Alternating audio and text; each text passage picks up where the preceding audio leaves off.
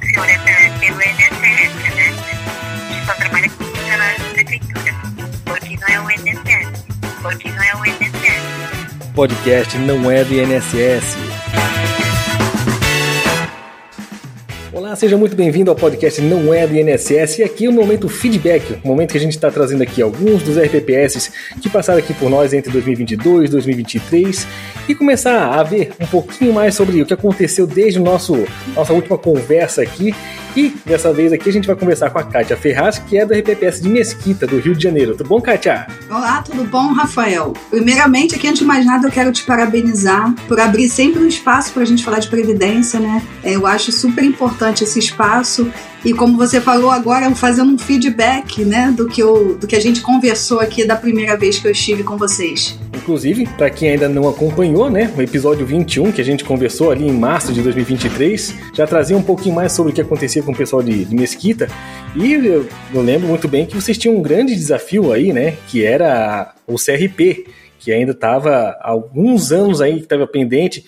Conta pra gente então, Kátia, como é que ficou o Instituto de Mesquita e a Kátia desde então. É, em março, quando a gente conversou, a gente estava em busca do nosso CRP, né? Eu assumi em 2021, conforme a gente conversou no outro podcast, nós tínhamos o CRP bloqueado desde 2016. É, então, é, foi um desafio muito grande, porque o Instituto, além dessas irregularidades no extrato previdenciário, contavam também com outras irregularidades, né? E foi um ano de muito trabalho, como a gente conversou aqui. É, em março, a gente já tinha saneado algumas irregularidades e o tão sonhado CRP saiu em agosto, né? Nós conseguimos o CRP administrativo, não foi judicial. É, a gente até cogitou entrar com pedido via judicial, mas aí como a gente já estava já faltando só uma irregularidade, a gente optou por, por correr atrás, arregaçar as mangas e conseguimos o CRP administrativo depois de quase oito anos. E realmente foi bastante trabalho que vocês tiveram ali, né? Porque tinham, eram várias pendências que vocês tinham na mão já, né?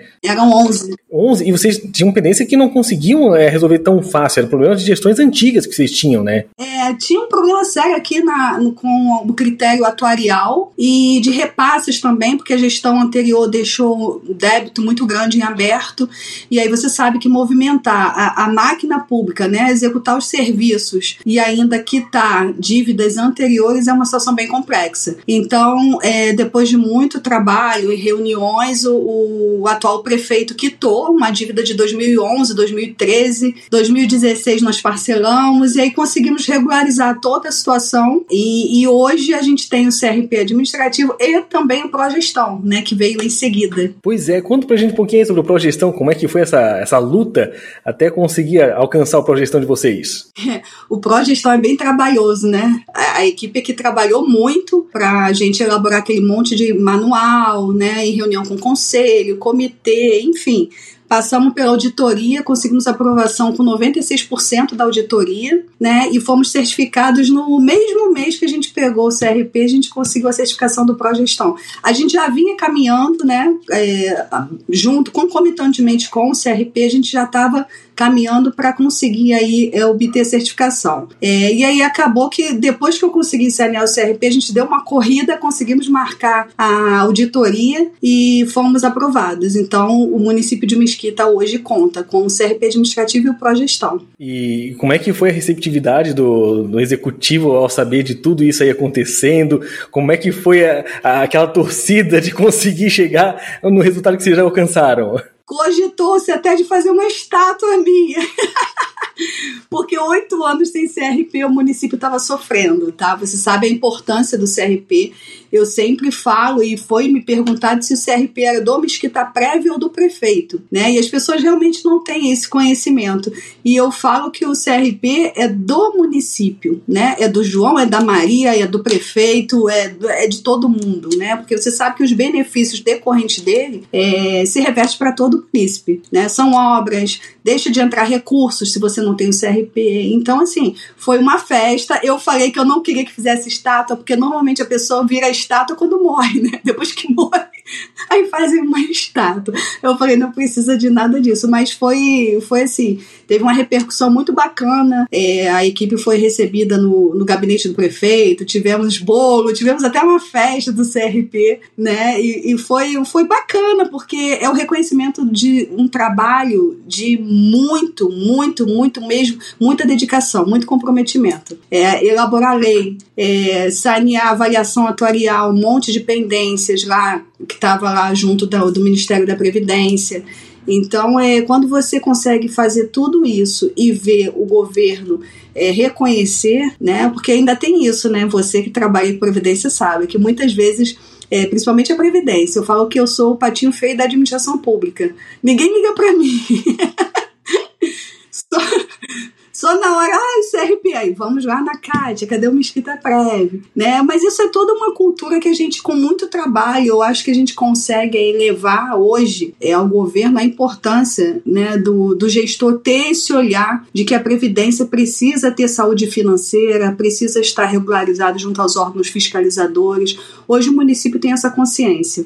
E trazendo um pouquinho aqui sobre a Kátia também, né? Que também já estava envolvida na Epremerge, já desde algum tempo já, e agora começa a ter uma novidade também para a Kátia, né? Conta um pouquinho pra gente. É, atualmente eu sou presidente do Conselho Deliberativo da Epremerge é, e fui convidada para compor a nova diretoria que toma posse agora em janeiro. Eu fiquei honrada, né, porque eu gosto muito do trabalho que a Ipremerge é, desenvolve. Eu acho que o suporte que ela dá aos municípios é de extrema importância. É uma parceria que só melhora a gestão previdenciária. Então, a Cátia de Mesquita, né, o trabalho realizado aí no nosso quadrado acaba tendo uma repercussão também fora dali. E aí eu fui convidada para compor a presidência do Conselho Deliberativo e agora terminando o mandato da Luciane Raba, que aliás deixou um legado né, incrível, foi uma virada de chave o trabalho que ela fez na associação, brilhante. É, e aí fui convidada para compor a diretoria, a gente toma posse agora em janeiro. E eu espero aí atender é, as expectativas né, do, do compromisso aí que me foi confiado. Pois é, e se a gente for ver assim, ah, o Instituto de Mesquita, né, a Kátia, um instituto pequeno que estava com todos esses problemas aí, né, na mão, e de repente você conseguir virar essa chave para o instituto e conseguir é, mostrar essa representatividade da mulher na Associação Estadual do Rio de Janeiro, isso aí é, é uma outra coisa já, né, uma outra pegada. Sim, verdade, verdade. É, a gente aqui no, no, Instituto, esse ano, ainda tivemos uma outra conquista também, que foi a melhoria aí no, na nota do, do ISP, né? Que sai todo ano aí, é, o índice de situação previdenciária. O município de Mesquita sempre teve avaliação geral D, né? Que é a pior nota. Nota de A B, C, D, e ele sempre foi avaliado no critério geral com D. É, e a gente conseguiu pular, o primeiro ano que eu assumi, a gente conseguiu pular para o C. Esse ano a gente assumiu o primeiro lugar da Baixada, ficamos com B no índice geral, com seis notas A, foram seis avaliações com nota máxima, é, e a gente só não ficou com A no, no, no geral, eu sou um pouquinho competitiva e vaidosa, tá? Mas, mas é pro bom, é pro lado bom.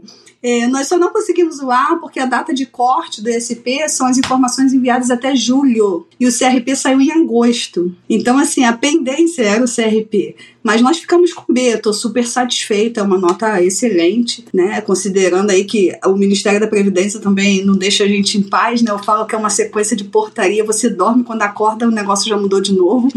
É, e a gente briga para poder acompanhar esse ritmo, mas é, com toda essa loucura, a gente conseguiu ainda assumir o primeiro lugar da Baixada, somos o melhor índice no, no ISP. Ah, fazer o quê, né? Quem, quem manda ser bom no que faz, né? Aí dá nisso mesmo, né? Vocês são obrigados a estar na frente mesmo. E se não me engano, uh, pro critério da SP são sete, oito critérios aí que são avaliados. São oito.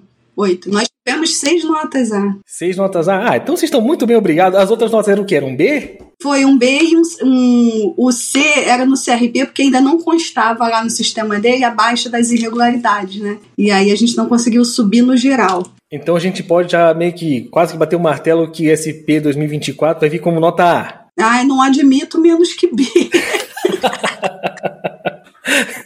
menos que B não quero. Tem que ser uma continuidade, né? As coisas precisam evoluir. Eu não posso conseguir B no ano. A gente sabe que muitas vezes não depende só da gente, né, Rafael? É importante a gente destacar isso aqui que o nosso trabalho depende muito de vontade política. E 2024 é um ano que a gente tem aí eleições, né? Vai ser um ano bem complicado, né? Então, assim, é, não depende só do gestor, né? Tem toda uma vontade política envolvida. É, mas eu acho que hoje a gente tem um prefeito totalmente comprometido com a gestão. Ele tem sido destaque em vários projetos que ele implementou no município de Mesquita. O município do Rio copiou projetos do nosso. Vem gente de outros estados visitar o prefeito. Então eu acho que hoje, hoje, né, com o atual gestor, eu posso dizer que a gente só vai melhorar. Ah, que bacana, que, que bom que seja assim, né? E se não for, que seja a régua mesmo para cima. É, eu costumo dizer que eu sou muito exigente, eu tenho uma equipe pequena, são cinco servidores só, é, mas eu costumo dizer que quando eu assumi, eu lembro que quando eu cheguei em Mesquita não tinha nem Comprev, você tem ideia. E aí eu abri um processo administrativo e eu ouvi assim: ah, é, a gente já tentou isso aqui outras vezes, não conseguimos. Eu adoro ouvir isso, porque Sabe, isso me motiva. Falei assim: abre o processo, a gente vai conseguir. E nós conseguimos, entendeu? E, e assim, é, foi uma equipe que a gente conseguiu junto. Eu não consegui nada disso sozinha, né? Por trás de mim tem toda uma equipe hoje comprometida. Hoje os servidores que estão comigo vestem a camisa. E é engraçado que é a, a mesma equipe, tá? Que estava anteriormente. E aí você vê como o papel do gestor é importante. Porque o mesmo servidor que falou assim: ah, isso já foi tentado outras vezes, foi a ele que eu dei o projeto e ele que tocou junto comigo e ele hoje é o responsável pelo Comprev. E, aliás, está fazendo um trabalho incrível no município. Ah, que bom, que bom. Isso mostra que é, a tua gestão e o teu jeito de conduzir a equipe é que é o diferencial gostar desse desafio, botar para frente e ter uma equipe também que assume essa responsabilidade, né? Isso é que é o bom, você poder contar com eles também. É, eu acho que o mais difícil é a gestão de pessoas, né? E aí quando você consegue, consegue pegar ali o fio da, da meada, as coisas ficam mais fáceis. Mas eu, eu sempre falo lá e falo para os aposentados que eu recebo que eu faço questão que a minha gestão seja marcada pela humanização, né? Então, é, eu ouvi os servidores que estavam lá. Eu falei assim, por que, que isso não está funcionando? O que aconteceu aqui? E aí você vai eh, identificando né, as deficiências de cada um. Hoje todos eles são certificados. Hoje, inclusive, eles estão no uns estavam no TCE fazendo curso. Então o trabalho foi capacitar o próprio servidor. E isso estimula, né? Estimula, porque aí eles se sentem valorizados, estimulados, e foi isso que aconteceu. E tem dado super certo. Kátia, queria te agradecer mais uma vez aí por ter aceitado o convite de conversar com a gente, né? Agradecer mais uma vez por ter aceitado lá no episódio 21, naquela oportunidade, e agora aqui com a gente, nesse momento feedback. E deixar o espaço aberto aí para quem quiser entrar em contato com você aí. Uh, pelo Mesquita Pré e pela Ipremerge também agora, né? Sim, sim, eu que agradeço, tá? E se eu puder ajudar qualquer colega que queira é, conversar, alguns têm me procurado, né? Porque sabe da situação que Mesquita estava e a gente conseguiu sanear as 11 irregularidades administrativamente, então essa troca de experiência é sempre importante. Então aí se puder ser útil para alguém, né? Trocar uma experiência, bater um papo, fique à vontade. E há de ser útil sim. Kátia, mais uma vez obrigado aí pela tua disponibilidade e obrigado a você que nos acompanhou até aqui.